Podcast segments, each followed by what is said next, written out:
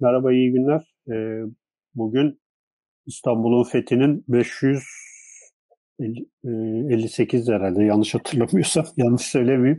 İstanbul fethinin yıl dönümü. Ee, bugün İstanbul'un e, fethi vesilesiyle bir e, özel bir yayın yapmak istedik ve Nusret Polat'ı davet ettik. Kendisinin yeni çıkan bir kitabı var. Beyoğlu Kitap Evi'nden çıkan Fatih ve Bellini. E, bu kitap üzerine e, bir yayın yapmak istedik ve e, kendisini davet ettik. Hocam öncelikle hoş geldiniz. Hoş bulduk e, Cengiz Bey. Evet. Teşekkür ederim davetiniz için. Evet, kitap da e, şu anda ekrana yansımış durumda. E, bu e, kitap üzerine bir yayın yapmak istedik. E, Nusret Bey, e, Okan Üniversitesi Sanat ve Mimarlık Fakültesi'nde öğretim üyesi. E, ve e, da, aslında bu kitabın macerası 2016'da e, başlamış bir macera. Benim de e, üniversiteden işte arkadaşım ve hocam olan iki kişiyle Can Aytekin ve e, Emre Zeytinoğlu'nun küratörlüğünde bir ortak e, çalışma yapılmıştı. E, sanıyorum Sanat Festivali e, veya Sanat Fuarı, e, TÜYAP Sanat Fuarı çerçevesinde. Evet. O e, serginin e, metinsel hali diye diyebiliriz veya işte daha geliştirilmiş bir hali de diyebiliriz ve e, kendisi de çeşitli röportajlarda bu sergiden e, de bahsediyor. Bu sergiyle ilgili YouTube'da değişik videolar da var. E, başlamadan bize yayında destek olan Kronik Kitab'a bir teşekkür etmek istiyoruz ve Kronik Kitab'ın bu ayki çıkarmış olduğu 8 kitabı e, hocamıza hediye edeceğini buradan da e, duyurmuş olalım. Kitaplar şu anda ekranda e, gözüküyor. E, evet hocam e, yavaş yavaş başlayalım. E, şimdi bu e, İstanbul Belediyesi'nin e,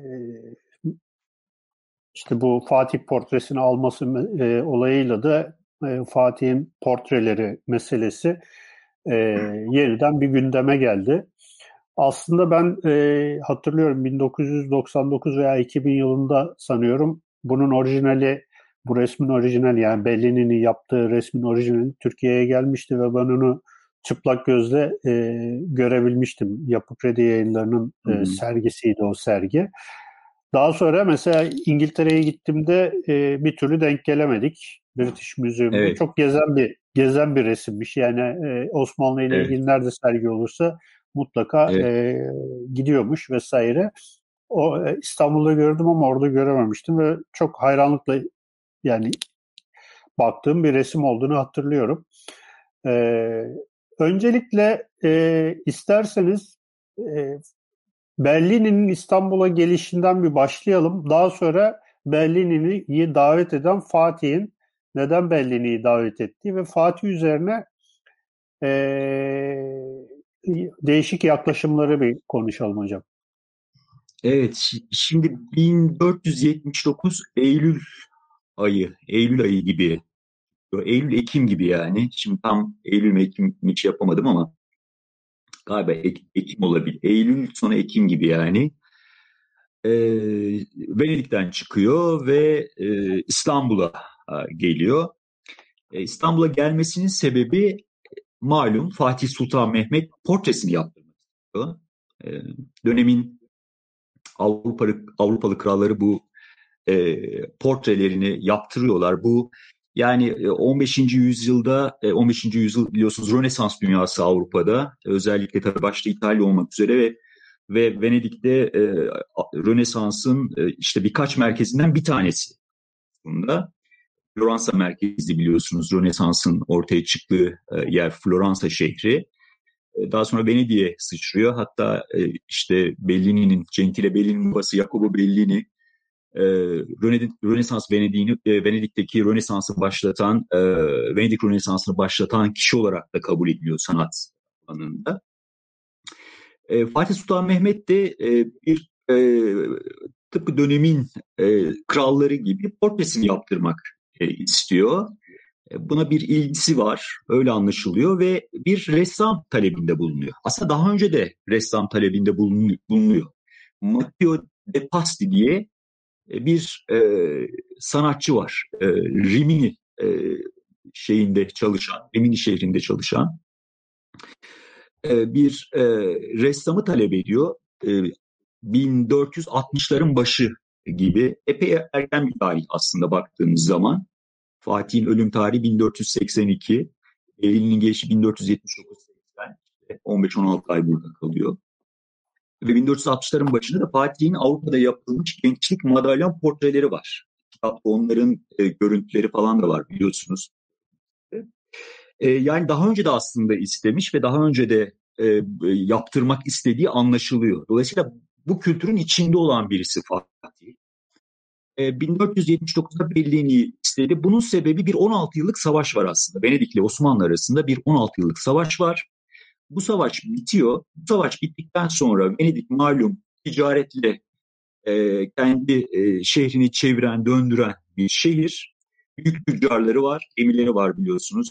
Akdeniz'de, Karadeniz'de hatta yani İtalyan biliyorsunuz tüccarlar şeyi de e, bulanlardır aslında yani. Keşifleri yapanlar da onlar. Amerika'yı bulanlar onlar biliyorsunuz.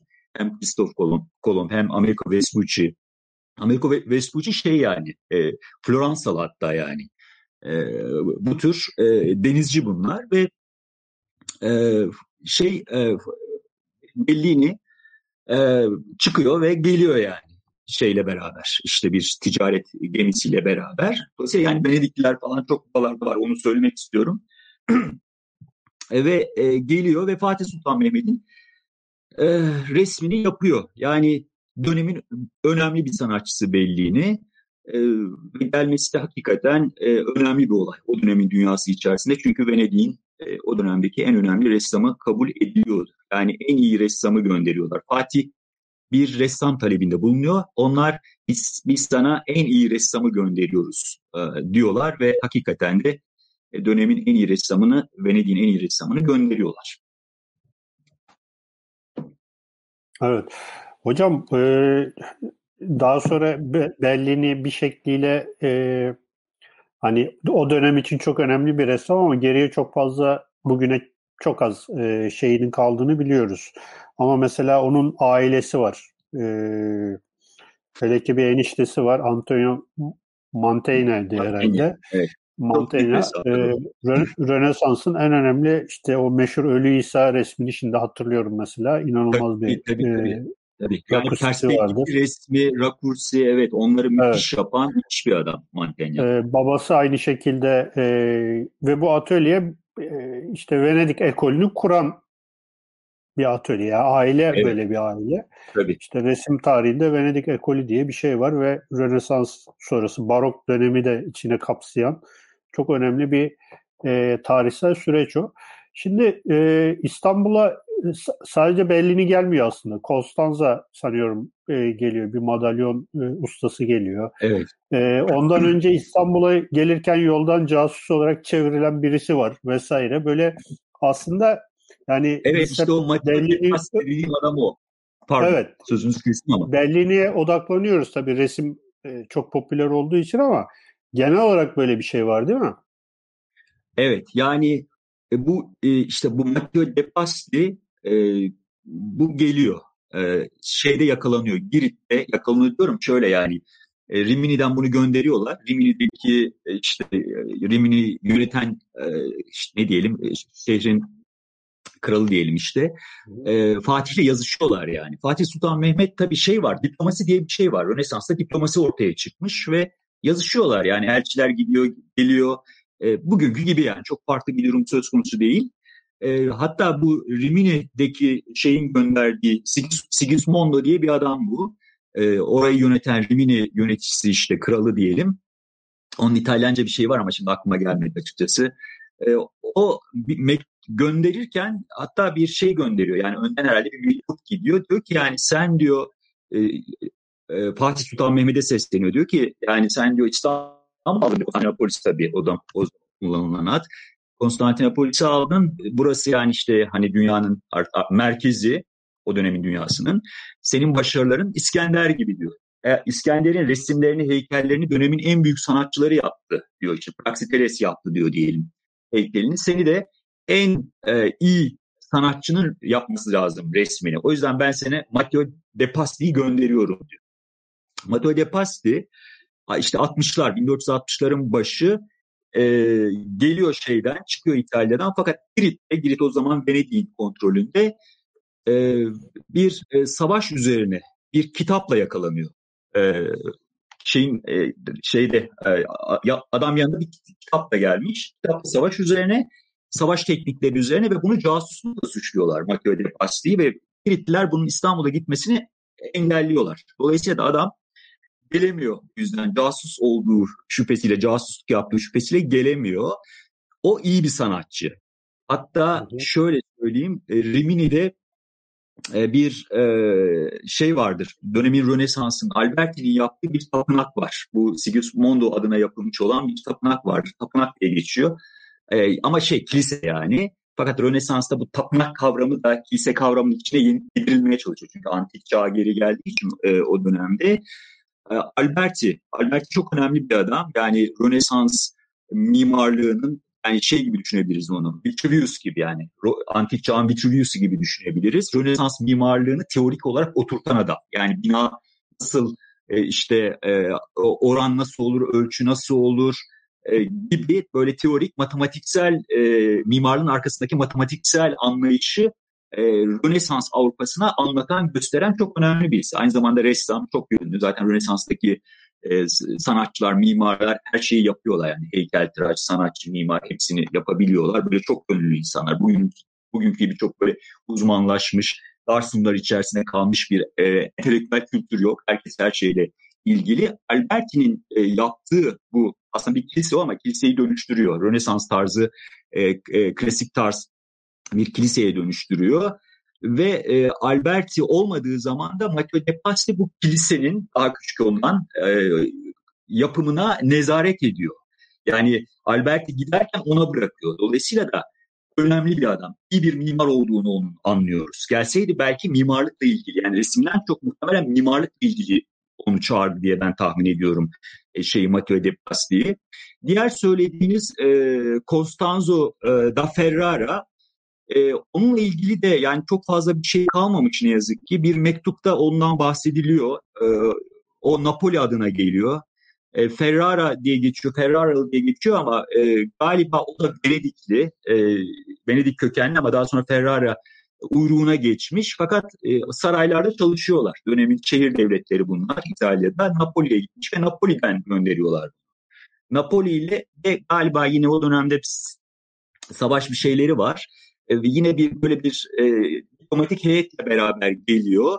Onun burada ne kadar kaldığı tartışmalı. Bazıları 1476'dan 1481'e kadar kaldı gibi bir şey söylüyorlar. Ama e, işte ben o kitapta var onlar. E, benim anladığım o kadar kalmıyor. E, Bellini geldiği zaman yani onun Bellini ile karşılaşmadığı söyleniyor burada.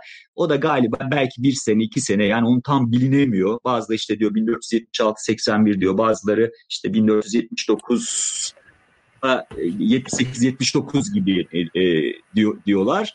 E, o da Fatih'in e, madalyon portrelerini yapıyor ama çok fazla bir şey kalmamış. 2-3 tane madalyon portresi var. Ama geldiği kesin yani e, saraya gönderildiği yani Topkapı Sarayı'na gönderildiği Napoli kaynaklarında geçiyor, adı geçiyor. Sultan için çalıştı diyorlar ve Sultan ona çok değer verdi, orada çok önemli işler yaptı gibisinden bir takım şeyler geçiyor. Son olarak Peki hocam.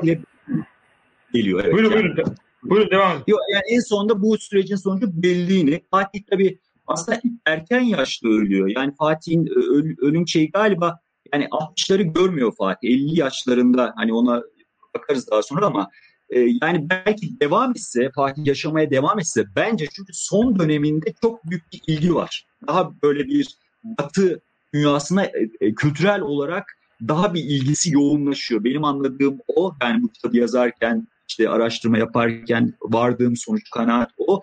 Devam etseydi bence daha farklı isimler gelebilirdi yani. O süreç devam edebilirdi gibi geliyor. Belli'nin son gelen e, ve zaten e, Fatih de ölüyor yani 1481'de Belli'nin 1479'da evet, pardon Ozan Bey buyurun. Hocam peki neler yapıyor? Yani İstanbul'a geldiği zaman e, neler yaptığına dair bilgileriniz var mı? E, kaynaklarda evet. anlatılan. E, e, evet var. E, yani bu meşhur portreyi Cengiz Bey'in biraz önce bahsettiği portreyi e, yapıyor e, Bellini. E, çizimleri var. Yani dönemin İstanbul'undaki insanların eskizleri var. Onların çizimlerini yapıyor. İşte kadın çizimi var. Ondan sonra Yeniçerilerin çizimi var. Onların görsellerini kitaba koyma şansımız olmuştu.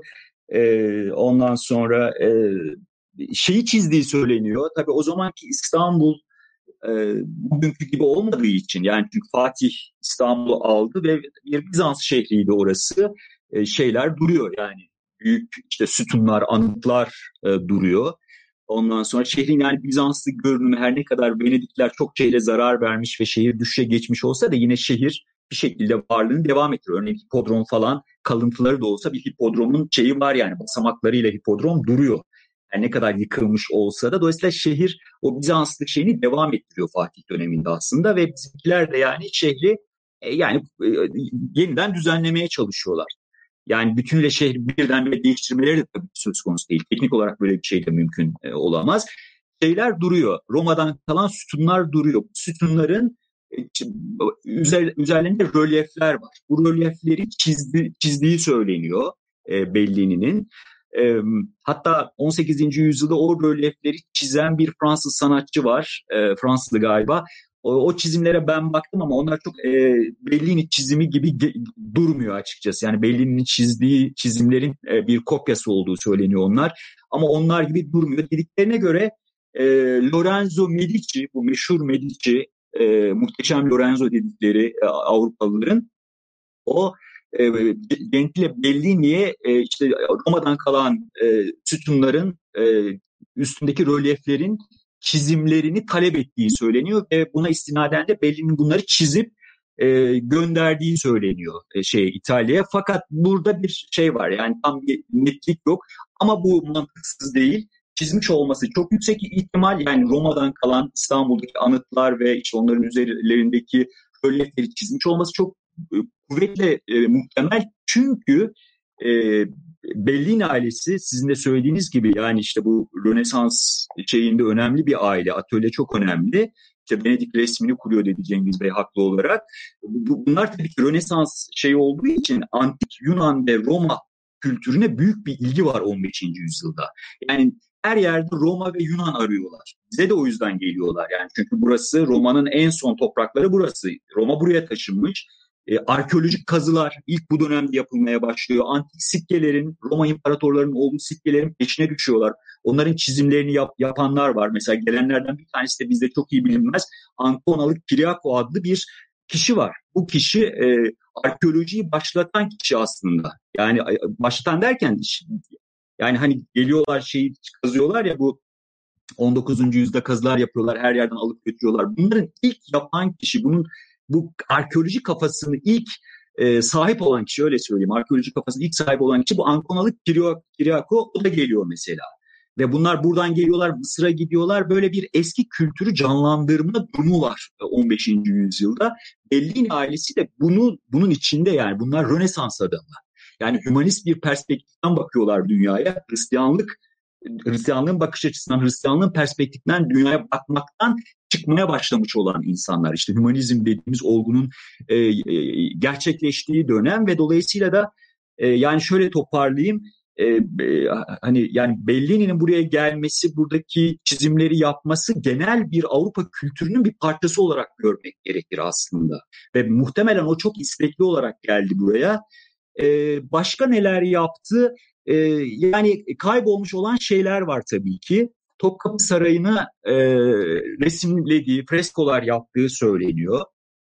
E, e, burada bir muamma var. Yani oradaki resimlerin niteliği neydi? Kesin Topkapı Sarayı'na yaptığı kesin. Yani Topkapı Sarayı'nın içindeki odaları olmasa da o dönemde bu Çinli Köşk gibi başka köşkler olabileceği de söyleniyor hatta e, Fatih'in işte böyle bir İtalyan tarzı köşk yaptırmak istediği, Yunan tarzı köşk yaptırmak istediği batılı şeylerde geçiyor. E, işte e, kayıtlarda geçiyor. E, buralara bu, bu köşklerden birine ya da işte Topkapı Sarayı'ndaki odaların e, odalardan birilerine birisine resimler yaptı, duvar resimleri yaptığı söyleniyor. Bu resimlerin niteliği çok tartışılıyor. Genelde şöyle bir anlayış var. Hani Rönesans kültüründe çıplak resim, nü resim e, yapıldığı için Fatih'e de böyle bir şey isnat ediyorlar. Yani böyle e, nü resimler yaptırdı. Fakat bunun doğru olma ihtimali kesinlikle yok. Yani benim kanaatim e, buraya muhtemelen iki şey var burada.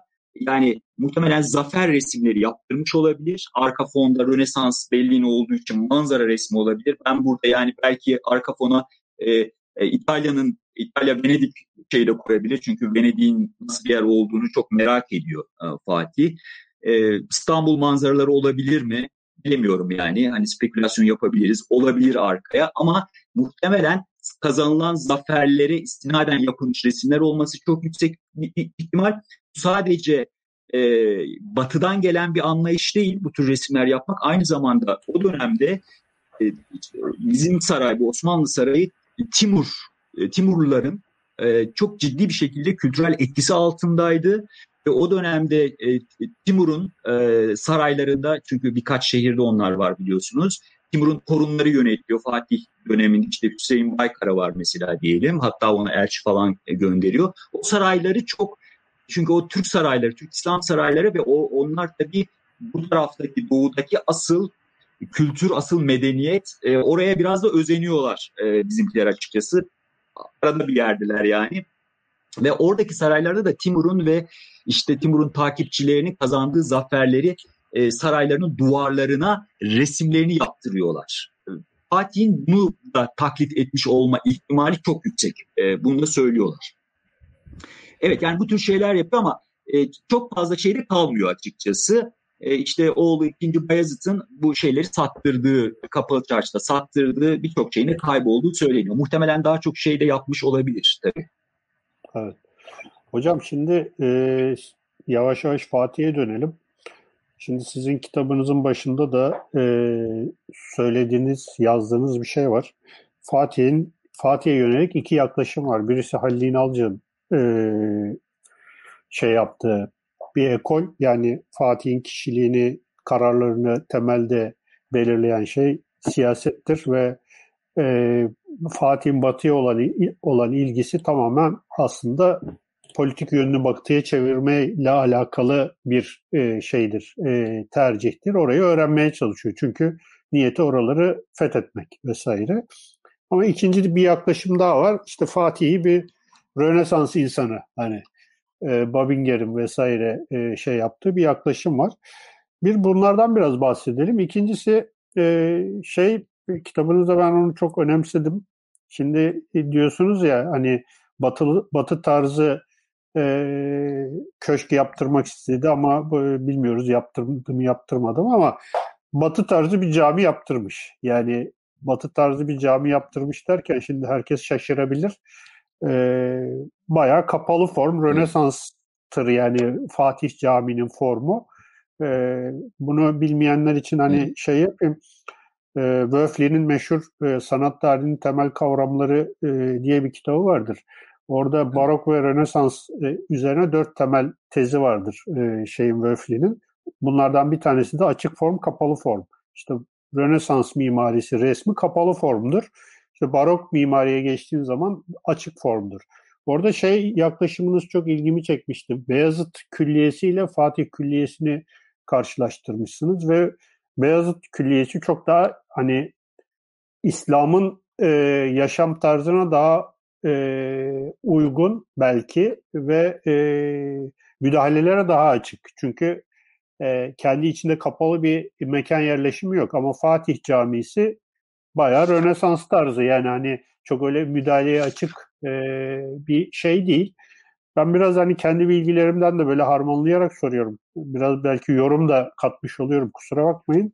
Ama bu konuyla ilgili hem e, kitabın başı, başında söylediğiniz o e, Fatih'in e, yaklaşımına yönelik iki ayrı şey e, yaklaşım tarzı. İkincisi bu mimaride bunun yansıması üzerine neler söyleyebilirsiniz?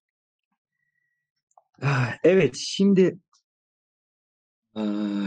yani bu iki görüş tabii ikisinde de bir ideoloji var aslında. Yani bir taraftan Halil İnalcı'nın dillendirdiği ya da daha doğrusu genel olarak Türkiye'deki tarihçilerin e, dillendirmiş olduğu Fatih'in batıya olan ilgisi. Çünkü burada şey düşünülüyor. Yani zannediliyor ki Fatih işte böyle bir Rönesans tarzı bir e, adam olsa, bir kafa yapısına sahip olsa sanki yani onun e, şey Müslümanlığı, İslamiliği kaybolacakmış gibi ne yazık ki yani günümüz Türkiye'sinin siyasi e, iklimini de düşünecek olursak bugün iyice artık o şey e, çığırından çıkmış durumunda sizin de çok iyi bildiğiniz.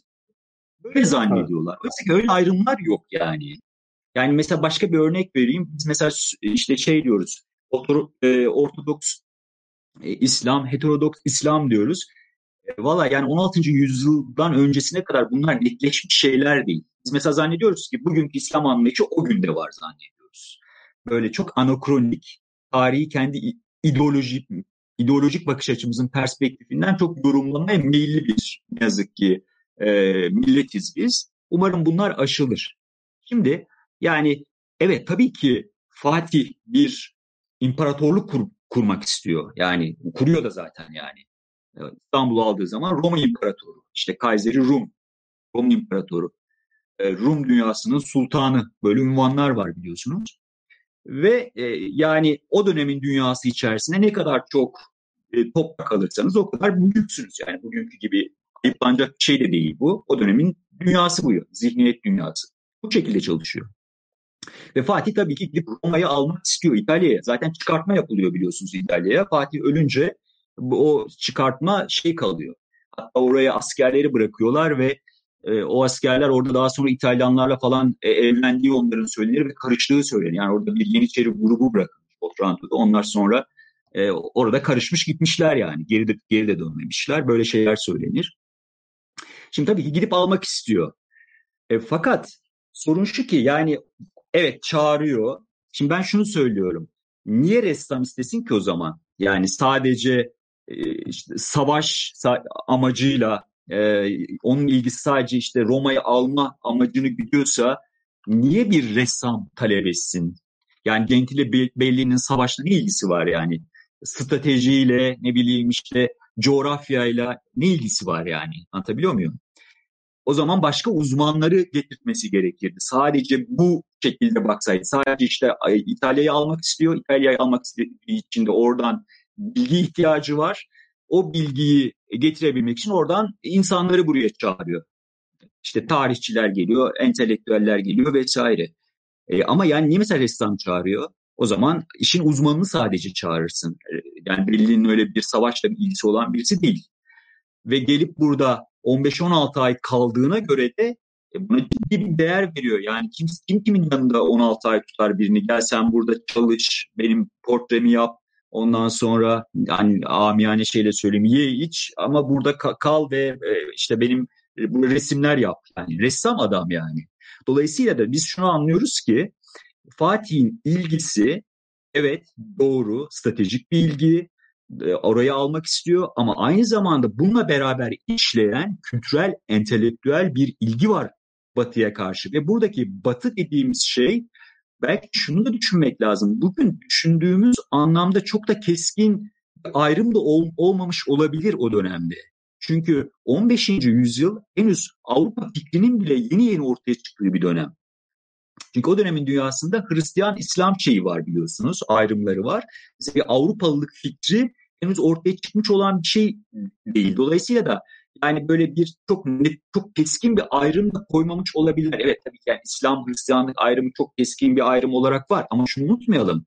Müslümanlarla e, biz zannediyoruz ki sadece Müslümanlarla Hristiyanlar savaşıyordu. Öyle bir şey yok ki. Mesela Haçlı seferleri oluyor. Oradan itibaren geliyorlar. Buraya geldikleri zaman mesela biz zannederiz ki hep Selçuklular Haçlılarla savaştı zannederiz. Hiç öyle şeyler olmuyor. Tabii savaşıyorlar ama e, ne oluyor biliyor musunuz? Bizanslılarla Selçuklular bir araya gelip Haçlılara karşı savaştığı oluyor. Haçlılar e, Bizanslar Selçuklulara karşı, Selçuklular Haçlılarla bir olup Bizanslara karşı savaşıyor.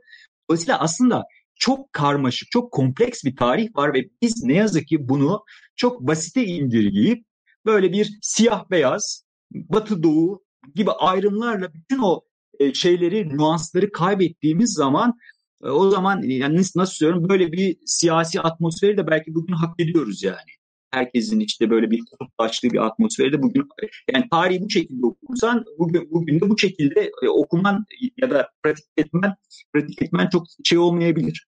Şimdi toparlayacak olursam bu ilginin kültürel, entelektüel bir ilgi olduğunu anlıyoruz. Çünkü sarayda filozoflar var. Amuritzis diye dönemin en önemli filozoflarından Bizanslı filozof saraya geliyor. Trabzon'daydı o. Fatih Trabzon'u aldığı zaman geliyor. Bu arada Mahmut Paşa Angeloviç, e, Amuritsis'in kuzeni, yani Osmanlı e, veziri azamı, Fatih'in bir numaralı veziri azamı ki çok etkilemiştir Fatih'in görüş dünyasını. E, çok etkili bir adamdır. İşte semti var, Mahmut Paşa semti var biliyorsunuz Eminönü civarında. Hala yaşamaktadır İstanbul'da. Onun kuzeni Amuritsiz Bizanslı bir filozof geliyor ve Fatih için burada Fatih e, Aristoteles üzerine, Stoacılık üzerine dersler veriyor. Ondan sonra oğlu Müslüman oluyor. Çok iyi Arapça biliyor. Ondan sonra Arapçaya e, şeyden kitaplar çevriliyor. Batman Müslüm kitabının Arapça versiyonu yapılıyor coğrafya ile ilgili. Dolayısıyla toparlayayım çok uzatmayayım e, Cengiz Bey. Yani bu ilginin aynı zamanda kültürel ve entelektüel bir ilgi olduğu kesin. Yani Fatih'in Rönesans kültürüne, Bizans kültürüne, antik Yunan felsefesine e, bir ilgisi var. Aynı zamanda bir de Hristiyanlıkla olan bir ilgisi var. Belki ona da sonra geliriz. Bu şeye e, gelecek olursak e, yani açık form, kapalı form çok güzel ifade ettiniz onu. Benim aklıma gelseydi Wölf'ine e, gelseydi ben belki Wölf'ine de referans yapardım. Çok e, yani e, haklısınız. E, işte, Fatih Camii'nin yapılma biçimi tamamen e, kapalı formda dediğiniz gibi simetrik. Yani hiçbir şekilde e, simetriden e, ön vermeyen bir e, form var orada ve e, zaten bazı e, tarihçiler bugün yani sanat tarihçileri e, bu e, şeyin tasarımın e, kaynağının Avrupalı İtalyan tarihçiler olabilecek, Plareto olabileceğini sö- söyleyenler de var. E, onun etkisi çünkü onun yaptırdığı e, Claret adlı bir mimar var. E, önemli bir Rönesans e, döneminin önemli bir mimarı. Onun Milano'da yaptırdığı bir ospitale var, bir e, şey hastane var. O hastanenin mimari formuna Fatih Camii'nin mimari formu çok benziyor. E, yani işte Batı tarzı cami dediniz ya, bu form anlamında, biçim anlamında dediniz tabii ki siz e, onu. Çok benziyor tabii, ve zaten e, o e, e, yani şey yanlış anlaş, anlaşılmaz yani anlaşılabilir diye ben işte tekrar şey yaptım. E, malum her şey yanlış anlaşılmaya müsait bizim e, şeyde Yanlış anlamaya an... meyilli olana bir şey yapmıyoruz hocam. İstediği evet. kadar anlasın biz. Yani sonuçta e, bilim Tabii canım adam, adam yani. kötü niyetliyse ne yapabilirsin? Tabii adam kötü niyetliyse ne yapabilirsin? Yani bir şey söylüyorsun yani adam anlamıyor yani. Anlamıyorsa ne yapabilirsin ki? Çok haklısınız.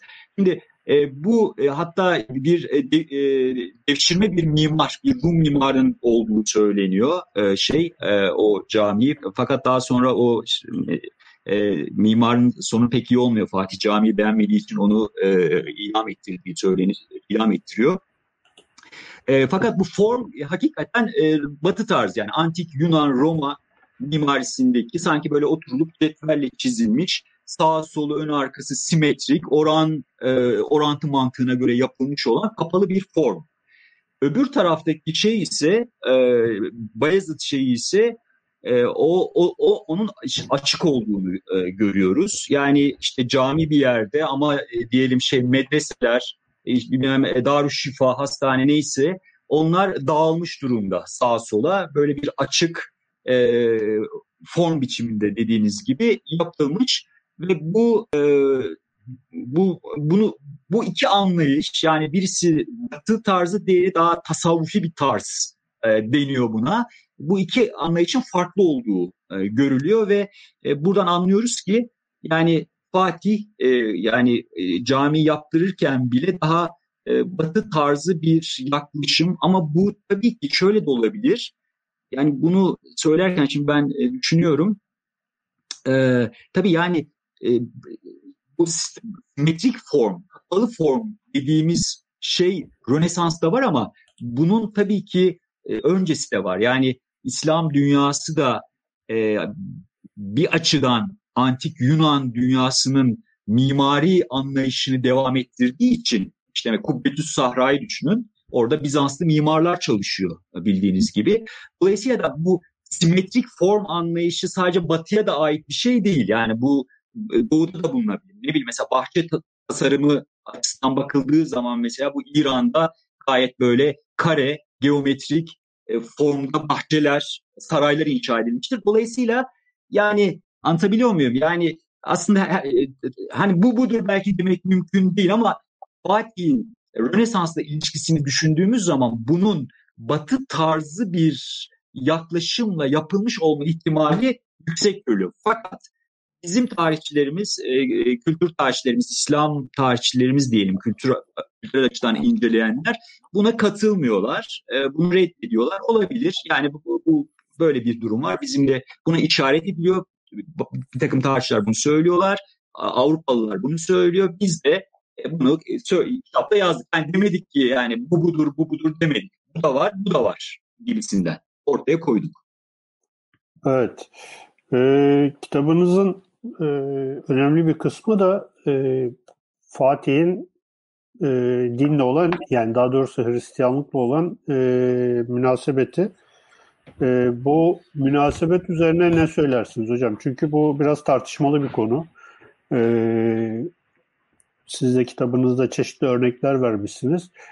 E, bir de ben şöyle düşünüyorum. Yani e, maalesef e, bizde bizdeki kaynak sayısı çok az. Yani neredeyse hiç yok ve biz genel genel olarak Fatih'i batılı kaynaklardan e, öğrenmek durumunda kalıyoruz. Ve e, batılı kaynaklarda da e, sanki bir tarafkirlikte var gibi. E, bu konularda neler söyleyebilirsiniz? Hem bu kaynak eksikliği evet, konusunda hem kaynak... de e, Fatih'in e, işte bu e, Hristiyanlığa olan ilgisi veya merakı diyelim. Bu konularda neler söylersiniz? E, şimdi kaynak konusunda bu bu meseleyle ilgili kaynak Türkçe yok. Yani bu Bellini'nin meselesi, Fatih'in batıya olan ilgisi bununla ilgili e, kaynak yok. Tabii şey kaynak var. İşte Tursun Bey var, Kritobolos var. Onun tarihini yazan meşhur e, Yunan tarihçi, Bizanslı tarihçi o var. Biliyorsunuz Bizanslı e, epey bir mahiyetinde kişi var Fatih'in çalıştırdığı sarayda. E, tarihçisi var, filozofu var, e, var yani epey bir şey var. E, e, Sırp var çok bu arada yani zaten devçirme sistemi işliyor biliyorsunuz. İşte annesinin Hristiyan olduğunu biliyoruz. Bu kabul ediliyor. Yine itiraz edenler olsa olsa da. E, şimdi e, bu şeyle ilgili kaynaklar doğru. Bunu bunları batılılar zaten ben de işte kaynaklar benim kaynaklarımda daha çok bunları bahsederken İngilizce kaynaklar e, oldu.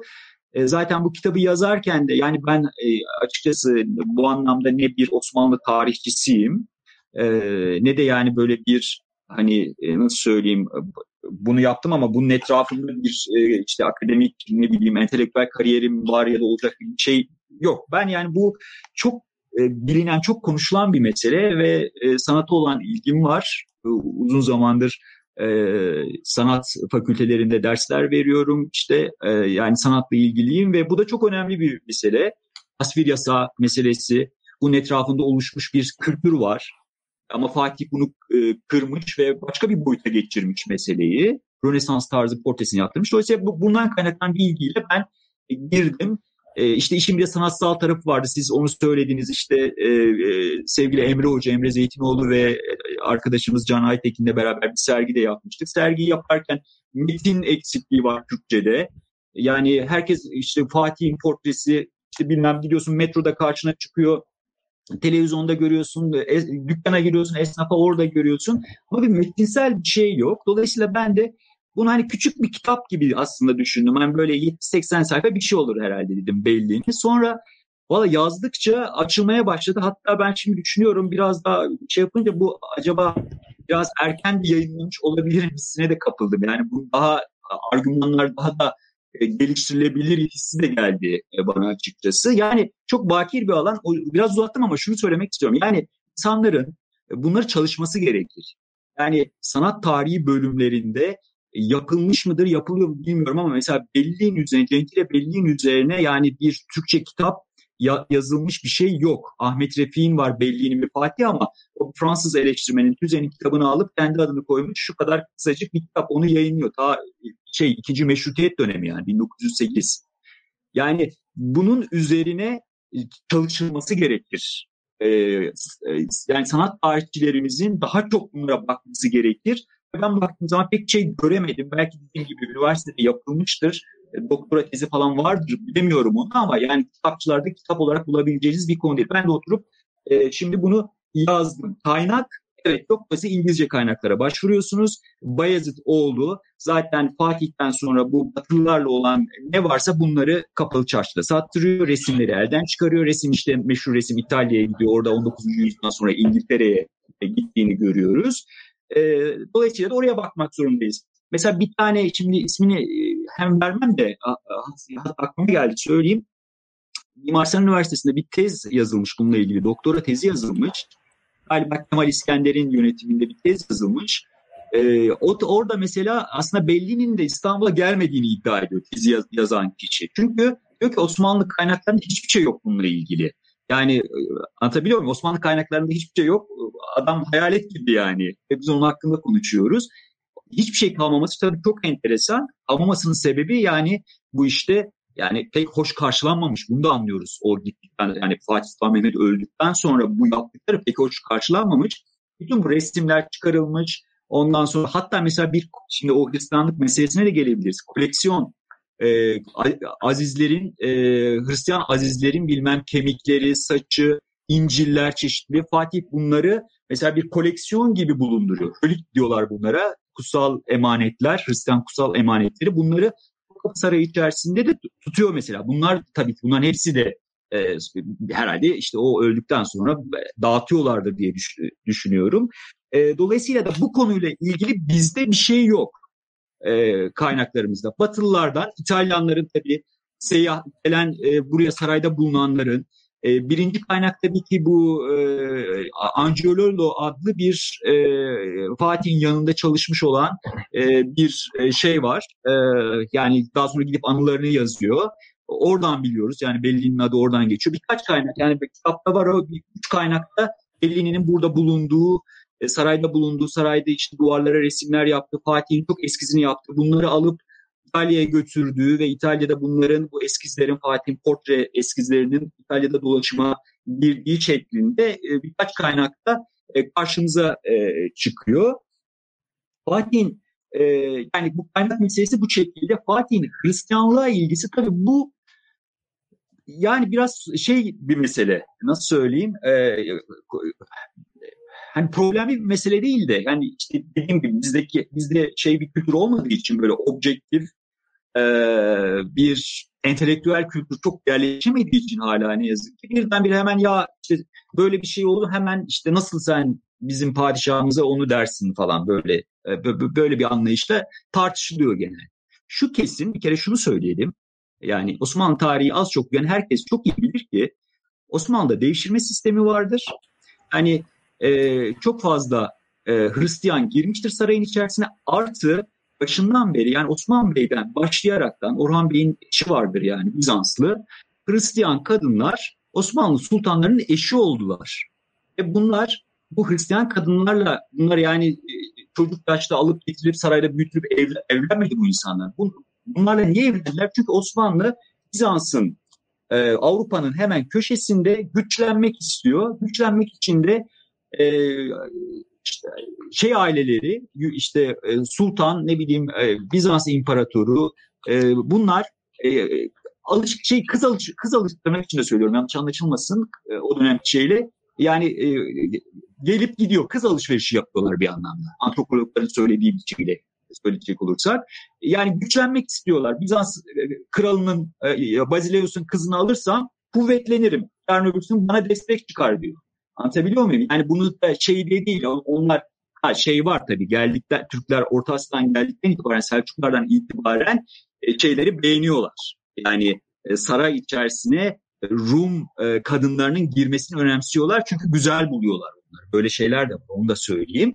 Osmanlılar da bu geleneği devam ettiriyorlar. Hatta güzellik, siz Mustafa Ali üzerine bir program yapmıştınız yanlış hatırlamayacak olsam. Galiba onun söylediği bir şeydi. Güzellik şeyden gelir diyor. E, batıdan gelir, Avrupa'dan gelir. Zeka diyor doğudan gelir bize. Osmanlı için söylüyor bunu. Yani ikisi birleşir. Dolayısıyla mükemmel tırnak içinde söylüyorum. Osmanlı ortaya çıkar.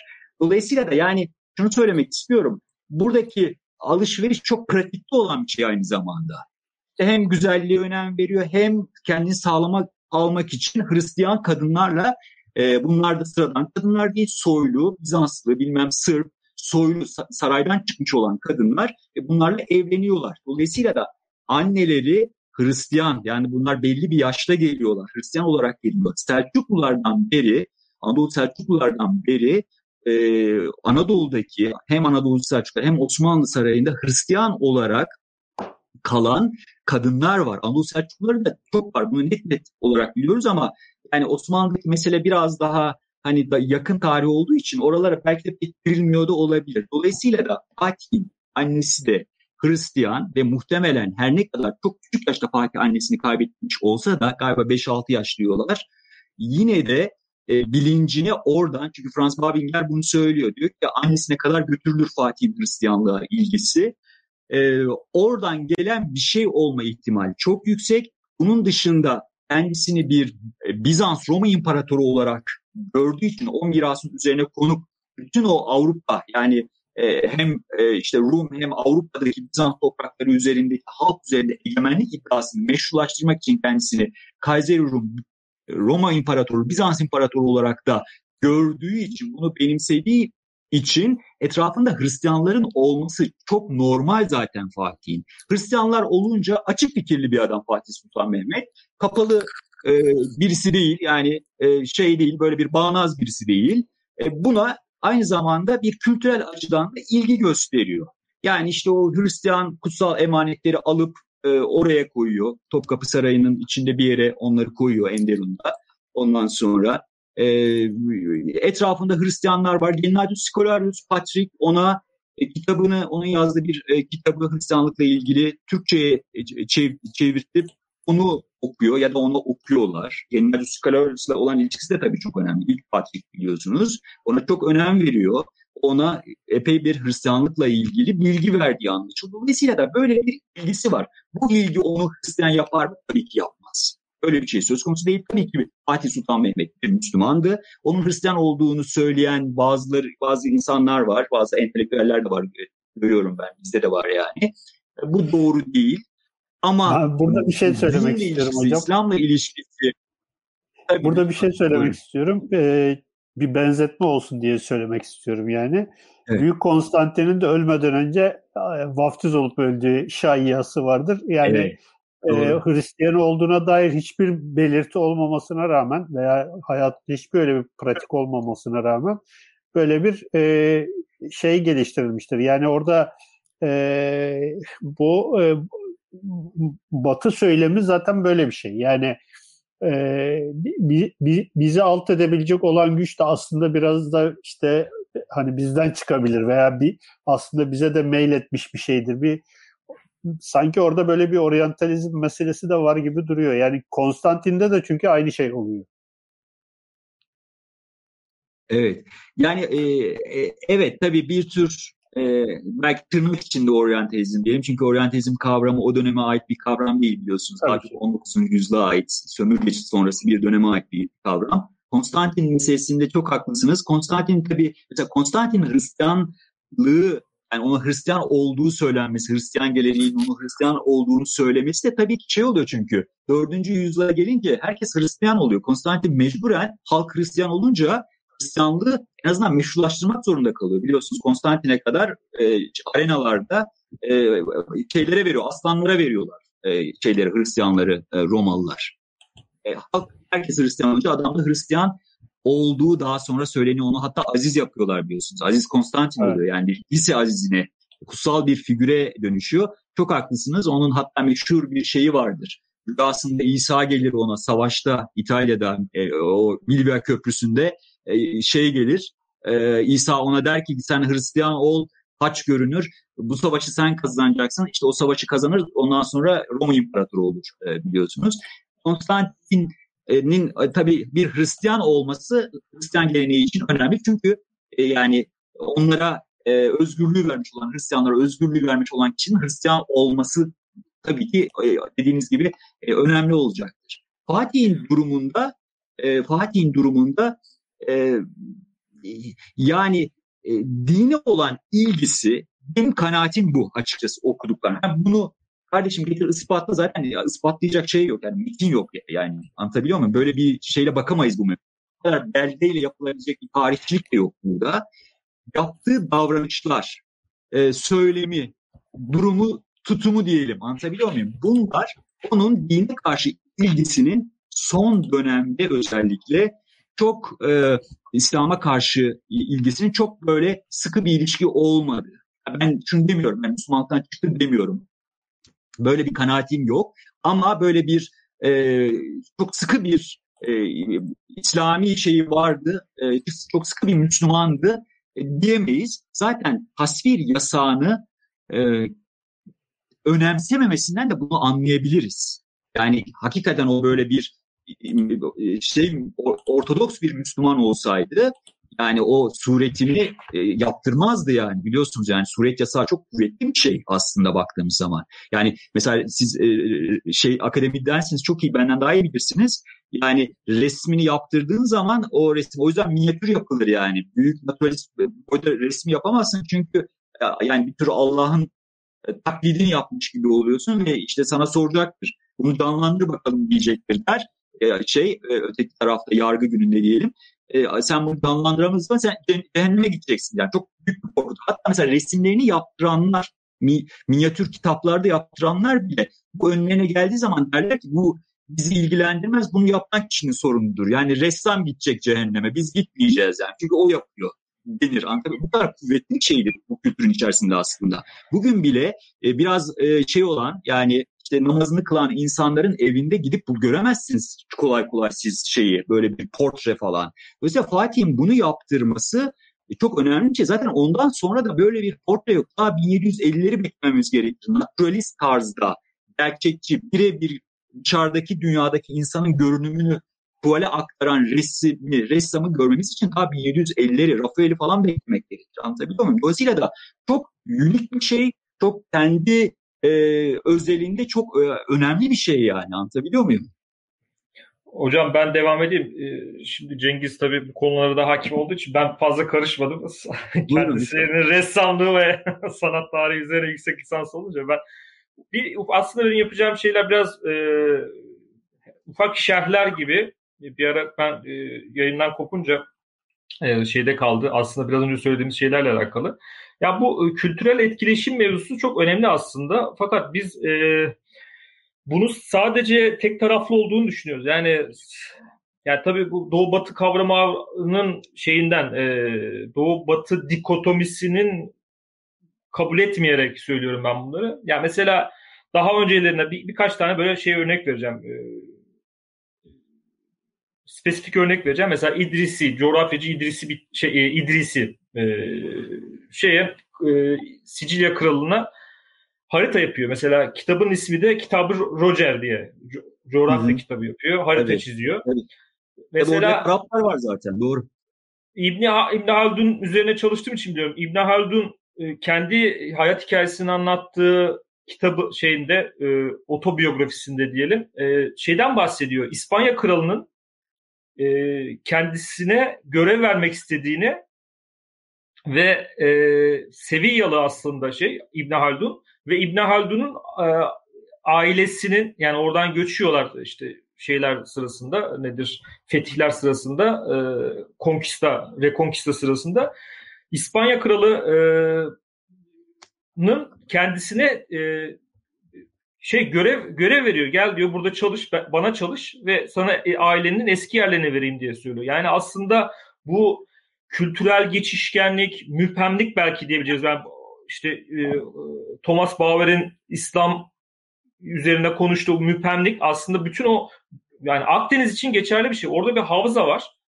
Ve biz bunu Doğu Batı diye evet. ayırıyoruz ama aslında Doğu Batı diye bir şey yok orada. Evet. Bir havza var. Evet. Ve bunun üzerinde gitgeller var yani ve bunlar muhtediler sadece biz İslam yani Hristiyanlıktan İslam'a dönenleri düşünüyoruz ama bunun tam tersi de var. Yani Müslümanken Hristiyan olanlar da var. Yani işte Rüstem Şakurov'un e, kitabı var. E, şeyde e, Bizanslı Selçuklular diye tercüme edilecek muhtemelen. Evet. Orada mesela e, bir şey Selçuklu ailelerinin aristokratların. Bizans'a geçtiğini ve burada Hristiyanlaştığını ve mesela şeyleri var e, e, nedir taktis işte defterleri mi diyelim o, şeyde e, Yunanca yazamadıkları için şeyle Arap Arabi Arafi hurufle yazıyorlar. Şey yapıyorlar e, takdislerini kabul ediyoruz hani Hristiyan olduk diyor diyorlar. Hı hı. Yani aslında o kadar tabii bir vaftiz, şey var vaftiz, ki vaftiz olanlar vaftiz olanlar da olduğu söyleniyor. Tabii tabii. Yani yakında çıkar herhalde. Veyahut da kitabını bulmak isteyenler de şeyin e, evet. Rüstem Şakirov'un akademiyadaki sayfasında kitabı indirip bakabilirler. Orada şeyleriyle gösteriyor, kayıtlarla gösteriyor. Yani bayağı e, incelemişti. Evet. Hatta şurada söylemek istiyorum. Programa da davet etmiş etmiştim fakat Türkçe konuşamam diye e, kabul etmemişti. Neyse. Evet gelseydi e, iyi olurdu. Bir tane aslında Yapı Kredi yayınlarından bir kitap çıktı Anadolu Selçuklu'la ilgili. Orada bir tane makalesi var aslında. Bu söylediklerinizi evet, yani, anlatıyor. Evet yani yeni aslında yeni bir kitap yani çok yeni. Muhtemelen de Türkçe'ye de e, bir yayın evine ben gönder söyledim. Çıkart tercüme ederlerse basar, e, basılacak yakında. E, bu e, yani Akdeniz Havzası işte İspanya'dan e, İran'a kadar e, ve e, Kuzey Afrika'dan işte Kırım'a kadar filan o geniş bir, bir havzadan bahsediyoruz ve bu arada müpemlikler var. Yani gelgitler var. Evet.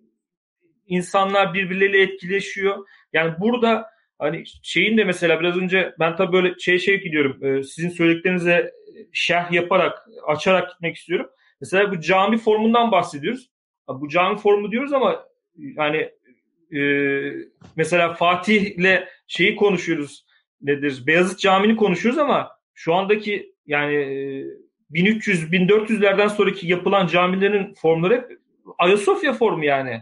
Anadolu'daki Selçukluların yaptığı tabii, camiler e, Timuri diyebileceğimiz ve hatta e, İrani diyebileceğimiz gelenekten geliyorken e, yani İstanbul'da yapılan camilerin hepsi yani 1400'lerden sonra yapılan camilerin hepsi Ayasofya'ya örnek alıyor. Ayasofya'da hani Batı Doğu kavramı üzerinden e, konuşacaksak yani nereye oturtacağız bunları? Bu da çok önemli. Evet. E, evet. Ve bunu devralıyor. Bir diğer konu da bu relik mevzusu. Relik mevzusu da işte şey gibi geliyor benim aklıma. Roma İmparatorluğunu devam ettiriyor. Roma İmparatorluğunu yani Roma'yı Roma yapan şey aslında fethettiği yerlerdeki o bütün tanrıları, e, şeyleri, putları Roma'ya çekip kendi Kapitol'de e, şeyde tutmasıdır yani. Oraya çekiyor ve orada tutuyor. Yani orada sahipleniyor. Yani o e, e, şeyin nedir? E, tanrılarını sahipleniyor. Hatta şey vardı e, Roma dizisini o e, örnek vereceğim. Orada işte e, Pullo'yla e, iki tane şey var e, askerin hikayesini anlatır bunlar Mısır'a gidiyorlar ve Mısır'da işte Titus Pullo şeye e, sövüyor. Sinkaflı olarak e, Mısır tanrılarını sövüyor. Öbürü diyor ki hayır diyor bunlar diyor bizden daha da eski diyor. Bunları buranın hmm. tanrıları bizden de daha eski. Yapma diyor sövme falan diye söylüyor. Başımıza yani onu sahip, sahiplenme açısından söylüyor aslında. O şeyle o zihniyetle o kapitole çekmişler onları oraya şey yapmışlar. Yani Fatih de şeyin e, yani Müslüman o şey konusunda e, benim hani öyle bir şeyim yok. E, hani Hristiyan şey değil ama bu bir gelenek aslında. Yani sahiplenme, imparator imparatorluk olmak. Evet, e, aynen, aynen. Yani biz şimdi ulus devlet olduğumuz için böyle ulus devlet içinde yaşadığımız için bunları anlamıyoruz. Ulus devlet dışlayıcı bir unsur aslında. Dışlayıcı bir entite aslında. Sürekli dışlıyorsun. Onlar bizden değil, şunlar bizden değil.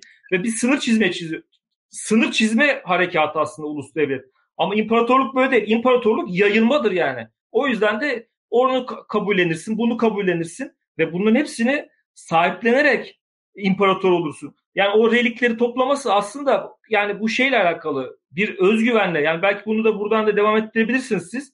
E, siyasal güç, e, özgüven ve bu hamilik arasında Fatih'i nasıl değerlendiririz? Benim için biraz böyle uzun bir şerhten evet, sonra ufak bir soru oldu ama çok e, çok güzel ifade ettiniz. Aslında çok da söyleyecek bir şey yok sizin söylediğinizde. Çok haklısınız. Yani Fatih'in de bulunduğu tarihe kadar e, bu dediğiniz şekilde işliyor. Yani bir işte imparator olma durumu olduğu için bu doğuyu batıyı kapsayan sizin de söylediğiniz gibi saraylar arası gidiş gelişlerin olduğu dolayısıyla kültürel karşılaşmaların geçişlerin e, olduğu kesin. Bugünkü gibi bir, böyle bir zihniyet e, ikiye ayrılmış e, bir zihniyet o dönemin dünyasında söz konusu değil. Zaten bu da biliyorsunuz bu anlayış yani bu ikili karşıtlıklar üzerine kurarak dünyayı görme anlayışı 1960'lardan sonra bu post yapısalcı teoriler, postmodern teoriler bunları çok eleştirmiştir ve e, bundan e, yani kültürel olarak çıkmak çok zor değildir ama entelektüel e, anlamda ciddi bir eleştirinde, eleştiride vardır buna yani son 40-50 yıllık tarihe baktığımız zaman e, bütün e, dünyaya. Yani sadece Avrupalılar ve Amerikalılar için söylemiyorum. İşte Japonya'dan da çıkıyor. E, işte postkolonyal çalışmalar Hintliler de çıkıp bu eleştirileri yapıyorlar. Bunun e, bu anlayışın ortadan nasıl söyleyeyim kaybolmaz da zayıflaması için e, toplum ben e, yani aslında sosyolog, olduğum için yani e, belki oradan da biraz konuşabilirim. Toplumlar çok kolay kolay değişmezler yani. Siz devrimleri yaparsınız ama o devrimler bir toplumu birden değiştirir göremezsiniz. Yani bu kuşaklar e, alır toplumun değişmesi. Dolayısıyla da bu anlayışın değişeceğini ben ileride tahmin ediyorum.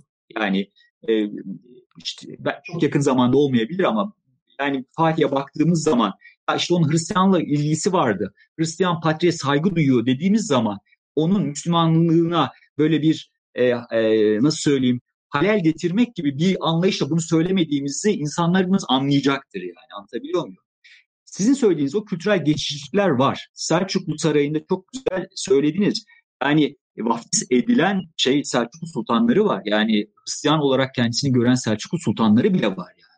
İşte Rüstem Şükrov onları çok güzel anlatıyor bu dediğim o, o kitabı ben e, sizin dediğiniz kitabı bilmiyorum ama yani o bir makalesi ben de kitapta kullandım. Bu Yapı Kredi yayınlarından çıkan bir Anadolu Selçuklular hakkında bir kitapta bir makalesi var. Onları çok güzel orada özetliyor. Başkaları da var tabii işte o pilot falan bakarsanız onlar çok güzel bunları e, anlatıyorlar. Bu tabii ki şey e, iki şey söyleyeceğim sizin e, söylediğinizle ilişkin. Bir işte İbn Haldun dediğiniz e, İspanya sarayına ya da işte Sicilya'daki saraya e, girmesi meselesi şeylerin o, dönem tabii ki Endülüs çok kişi olduğu için o geçişler var. Zaten İtalya'nın yani binli yıllardan itibaren bin binli yıllar, bin yüzlü yıllar o Sicilya'daki e, Arap kültürünün nasıl etkisi olduğunu biliyoruz. Yani kiliseleri bile Arap mimarisiyle yaptıklarını biliyoruz. Arap entelektüellerin e, sarayda bulunduğunu biliyoruz. Bunlar var. Buradaki bizim meselemizdeki durumda şöyle bir durum var. Yani Fatih'i mesela Kanuni Sultan Süleyman'la Fatih Sultan Mehmet'i karşılaştıralım. İkisi de imparator tırnak içinde. E, hatta mesela Fatih Kayseri Rum ünvanı yani Roma Kayseri, Roma İmparatoru ünvanını yazışmalarda kullanmıyor. Bunu benimsiyor, bunu kabul ediyor e, kendisini o şekilde görüyor ama mesela resmi yazışmalar kullanmıyor. Kanuni Sultan Süleyman bunu kullanıyor. Onun da çünkü Roma onun içinde şey Kızıl Elma e, o, o da şey yapmak istiyor. Roma'yı almak istiyor. Kanunun da hayali o. E, bu ünvanı kullanıyor. Fakat Kanuni Sultan Süleyman'ın kültürel, entelektüel tavrına baktığımız zaman Fatih'le aynı tavrı görmüyoruz mesela. Kanuni zamanında imparatorun sınırları daha geniş. Burada şunu söyleyeceğim. Prensiple sizin söylediğiniz çok doğru. Ama öyle anlaşılıyor ki 16. yüzyıldan itibaren bizde e, Hristiyan Batı kültürüne olan ilginin nasıl söyleyeyim e, ilgide bir farklılık ortaya çıkıyor. Yani Fatih'teki ilgi, Fatih'teki nasıl söyleyelim saygıyı e, tırnak içinde söylüyorum. Çok şeyde göremiyoruz. Mesela Kanuni Sultan Süleyman'ı göremiyoruz. Kanuni zaten son dönemi yani yaşlandıkça daha dindarlaşmış olan bir padişahtır. Ve işte e, Ebu Suud Efendi ile beraber ciddi bir Ortodoks Sünni e, kurumsallaşmayı sağladığını biliyoruz ve bugünkü e, Sünni İslam'ın temelinin e, o dönemde atıldığını biliyoruz. Bir öncesinde Selim'in işte Anadolu'daki tabii Şiilik meselesi var. Şiilik, Sünnilik şey olunca katılaşıyorlar yani. Orada Şiilerle savaş halinde olma meselesi de var. Dolayısıyla 16. yüzyıldan itibaren bu açıklığı e, kaybetmişiz gibi görünüyor. Bunu ben yani sö- söyleyebilirim açıkçası. Fatih'in açıklığı 16. yüzyıldan sonra yok. Bunu ne zaman görüyoruz? Şunu söyleyeyim. 17. yüzyılda e, Batı ile olan ilişkiyi yeni baştan düşünmemiz gerektiğini söyleyen, bu terimlerle söylemiyor da hani hani hani anlaşılsın diye söylüyorum. Katip Çelebi var. 17. yüzyılın ortası 1640'lar 50'ler. İlk defa Katip Çelebi çünkü Fransızca kitaplar falan çevirmeye başlıyorlar. Çünkü bakıyorlar ki her şeyi kaybediyoruz. Bunlar bizden daha şey. Demek ki orada başka bir şey var. Onlara başka türlü bakmamız gerekiyor. Ben, hatta benim şöyle bir şeyim var, iddiam var. Muhtemelen ilk modernistimiz, tırnak içinde söylüyorum, Tahir Çelebi olabilir. Yani batıya bakmalıyız ve batıdan bir şey almalıyız anlayışına ilk e, Osmanlı tarihinde ortaya koyan kişi uzun bir dönemden sonra Fatih döneminin başka bir boyutu var. Orada henüz şey değil yani modern zamanlara girmiş değiliz. Her ne kadar Rönesans olsa da Orta Çağ dünyasının içindeyiz orada. Dolayısıyla o ayrımlar çok o anlamda netleşmiş değil. Ama 17. yüzyılda biz Avrupa'ya bakmalıyız ve orada orada başka bir şey oluyor yani böyle belli belirsiz bir Katip Çelebi'nin olduğunu görüyoruz. Ondan zaten birkaç kuşak sonra da Lale Devri'nde matbaa falan gelecek ve bizim batıya dönük yüzümüz orada netleşmeye başlayacak kaçınılmaz olarak. Çünkü batıya dönmeseydik yani e, Osmanlı belki çok daha önce e, yani e, reform yapmak zorundasın. Batı teknolojisini getirmek zorundasın. Ayakta kalabilmek için bunu yaptılar ve Batı kültürü de ister istemez girdi. Yani ilişki her zaman var ama biz de şunu unutmayalım. Kişiler önemlidir. Yani bizim toplum toplumumuzda biz bu önemli. Yani sistem çok nasıl söyleyeyim demokrasi de öyledir yani. Mesela batılı demokrasilerde her ne kadar Trump gibi bir adam geldi ve manzarayı değiştirmeye çalışsa da hemen bertaraf edip gönderdiler gördüğünüz gibi. Bizdeki durum biraz farklı. Bizde kişiler önemlidir. Yani kuvvetli bir padişah, kuvvetli bir e, siyaset adamı çok belirleyici olabilir. Yani bizim tarihimize baktığımız zaman bunu görüyoruz. Dolayısıyla da her zaman o şekilde olmamış ol, olabilir yani. Onu, onu da bir ben de hani şerh dediniz ben de bir not düşeyim. Yani Kanuni de büyük imparatordu o anlamda ama Fatih gibi e, batıdan e, bir takım entelektüelleri, tarihçileri, sanatçıları getirme ihtiyacı duymadı. Çünkü konteks değişmişti belki de. Evet. Hocam ben madem o zaman şerh koyduk son şerhi de ben koyayım. Evet. Şimdi e, rölikler falan dedik. E, Topkapı Sarayı'nda Vaftizci Yahya'nın bir röliği duruyor biliyorsunuz. Evet ee, tabii. Vaftizci Yahya şimdi e, ikinci Beyazıt onu yolluyor, gönderiyor. Sonra üçüncü, üçüncü Murat bunu geri getiriyor. Hı. Yani Rodos'tan geri getiriyor. Bir, bir şey oluyor yani herhalde bir seferde falan ele getiriyor ve şu anda Topkapı Sarayı'nda duruyor. Yani şunu söylemeye çalışıyorum. Mesela e, Orhan Pamuk benim adım Kırmızı'da o dönemi çok iyi anlatır. E, Üçüncü Selim çok sanatsever bir adam ve işte bir nakkaşhane kuruyor. Ondan sonra bu sürünameleri vesaire yaptırıyor. Evet. Ee, o dönemde işte e, buna Murat, çok evet. pardon üçüncü Murat. E, üçüncü Murat.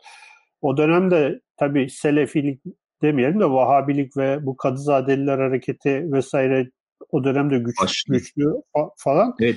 Ve bu yani bu aslında şöyle bir şey. Yani bir, bir bu sadece e, Osmanlı'nın e, bir dönemine sıkışmış bir şey değil. Zaman zaman zuhur eden, zaman zaman kaybolan, sonra tekrar şey yapan bir durum kaçınılmaz olarak da yani e, kültürel kodlarını biraz Balkanlarda kurmaya çalışan, daha sonra da işte e, buraları kaybettikçe Anadolu'ya dönen bir medeniyet durumu yani sınırda o geçişkenlik meselesi tabii Ozan'ın söylediği şey çok önemli. Hani e, rölik hala duruyor orada bir tane var yani ve evet. çok önemli bir rölik. E, Topkapı Sarayı'nda. Evet. Ve burada sorun etmiyorlar yani. Sorun tabii, etmiyorlar bir de. Yani mesela emanetlerin içinde olması... duruyor. Duruyor. Evet. Yüzden, Zaten e... bu Hristiyan pardon bir şey aklıma geldi. Bu Hristiyan kutsal emanetleri Enderun'da iç hazinede duruyor. Orada muhtemelen belki de işte o İslami olanla birlikte kutsal emanetlerle birlikte duruyordu belki de yani anlatabiliyor muyum? Yani belki tabii, tabii, orada duruyor. Orada duruyor. Sergileniyor evet. yani. Ben kaç kere gittik gördük. Yani vaftizci ya İsa'yı vaftiz eden adam. Yani e, o da aleyhisselam diye e, sonuna bir sıfat eklenerek anılan birisi. O yüzden hani e, şimdi bugünün yani dünyasıyla... Şey, pardon çok özür dilerim. Sadece Müslümanların şey değil ki, sultan değil ki. Rumların da sultanı, Yahudilerin de evet. sultanı, Ermenilerin de sultanı. Anlatabiliyor muyum? Yani farklı milletler var, hepsinin sultanı. Dolayısıyla onların evet. hepsine dair kendisinde bir şey görmesi kadar yani normal bir durum olamaz. Fatih'in bir özelliği var. Yani daha açık fikirli, bu, bu, bu yani daha açık fikirli, daha kültürel olarak nasıl söyleyeyim böyle çok kendi kodlamış birisi değil. E, böyle bir figür ve bu da önemli bir şey yani. Şöyle önemli, bizim bugünümüz açısından da çok önemli. Ben onu bir yerde söyledim. Yani bugün mesela İstanbul'un fethi. Yani böyle Fatih'i sadece böyle fetihçi bir şeyle e, anlatan, gösteren bir zihniyet diyeceğim artık. Yani bundan çıkmamız gerektiğini e, düşünüyorum. Evet o var ama bu da var. Yani bu yönünü kuvvetlendirmek bugünün dünyasında daha önemli değil mi Allah aşkına? Yani ne olacak yani biz savaş mı yapacağız? Gidip fetihler mi yapacağız, yapacağız hala? Anlatabiliyor muyum? Yani kültürel e, dünyada böyle yapılır yani. Bu biraz ideolojik de olabilir. Bakın bugünün şeyinden ideolojik yani bugüne ait şey söylüyoruz aslında bunu söylediğimiz zaman. Ama bütün dünya bunu yapıyor. Siz şimdi Fransa kralı bilmem 14. Louis bilmem Napolyon ne kadar berbat adamlar aslında baktığınız zaman her tarafı sömürge yapmaya kalkmışlar. Bak şimdi siz açın bir e, Fransız e, TV5 kanalını izleyin. Bakın o şeyleri nasıl anlatıyor yani. 14. Louis Napolyon'u nasıl sanata değer verdi, nasıl şu sarayda şöyle yaptı, nasıl şu sanatçılara, entelektüellere önem verdi diye anlatıyor. Anlatabiliyor muyum? Yoksa Mısır'ı fethettiğini anlatmıyor ki adam yani Napolyon'u bugün. Evet. Bir şey söyleyeceğim. Ondan sonra tamam. abi kapatalım. Ya ben e, şerh dedim ama yanlış ifade kullandım. Aslında açmalık olacaktı. Yani size muhalefet olsun diye değil, e, söylediklerinizi açmak için söylemiştim. Yok öyle anlamadım zaten. Ha, tamam yok şerh deyince sanki şeymiş gibi. Hani Evet yok. Yok e, şerhi de muhalefet anlamadım. Ha, şerh... Tamam tamam. Valla böyle karşı... güzel bir şeydir yani. Karşılıklı epey verimli bir e, sohbet oldu. Ee, hocam yavaş yavaş kapatalım. Son olarak söylemek istediğiniz bir şey varsa alalım. Sonra da yavaş ee, Valla aslında e, söyleyeceğim her şeyi söyledim. Ee, yani e, teşekkür ediyorum tabii. Sizin programınız e, çok etkili bir program ben biliyorum. Biraz ben geç keşfettim ama yani sonra ben fark ettim ki bayağı etkili bir program ve çok saygı duyulan bir program programınız. Çok teşekkür ederim davet ettiğiniz için. Yani bu meseleleri hani reklam gibi olmasın ama kitapta e, ben işte yazdım ve e, yani umuyorum e, bir faydası olur yani hani e, toplumumuza daha e, çünkü Türkiye'nin hakikaten daha e, daha entelektüel, daha kültürel açıdan sakinleşmiş, daha birbirini anlayabilen insanların yaşadığı bir toplum olmaya ihtiyacı var ve burada kültür, sanat, e, felsefe bu tür şeyler çok önemli. Kendi tarihimizden bu örnekleri bulup çıkarmak da çok e, önemli. E, umuyorum öyle bir katkım olmuştur e, diye e, söyleyip bitireyim. Son bu olsun. Tamam. Çok teşekkür ediyoruz. Ben reklam gibi bir, son bir kelam edeyim. Ee, tamam. Yeni yayın hayatına başlayan Beyoğlu Kitap Evi'ne ve onun yayın yönetmeni Hasan Aksakal'a buradan e, selamlarımızı iletelim. Evet, Güzel kitaplar da çıkartıyorlar. E, bundan sonra da daha iyi kitaplar da tabii ki çıkacaktır. E, onlara e, buradan bir selam edelim. E, 221. yayınımız burada sona eriyor. Bugün özel bir yayın yaptık. E, 29 Mayıs İstanbul'un fethi yıl dönümü nedeniyle e, Doktor Nusret Polat'la birlikte Fatih ve Bellini üzerine konuştuk. Bizi izlediğiniz için çok teşekkür ediyoruz. Yayınımıza destek olan Kronik Kitab'a da ayrıca e, teşekkür ediyoruz. İyi günler diliyoruz. Türkiye'nin sivil, bağımsız, özgür ve çoğulcu bir medya ortamına ihtiyacı var. Medyascope 20 Ağustos 2015'te bu ihtiyacı karşılamak üzere yola çıktı. Ama yolumuz uzun. Bu yolculukta bize Patreon veya YouTube'un katıl butonu üzerinden katkıda bulunabilirsiniz. Destek verin, sizinle güçlenelim.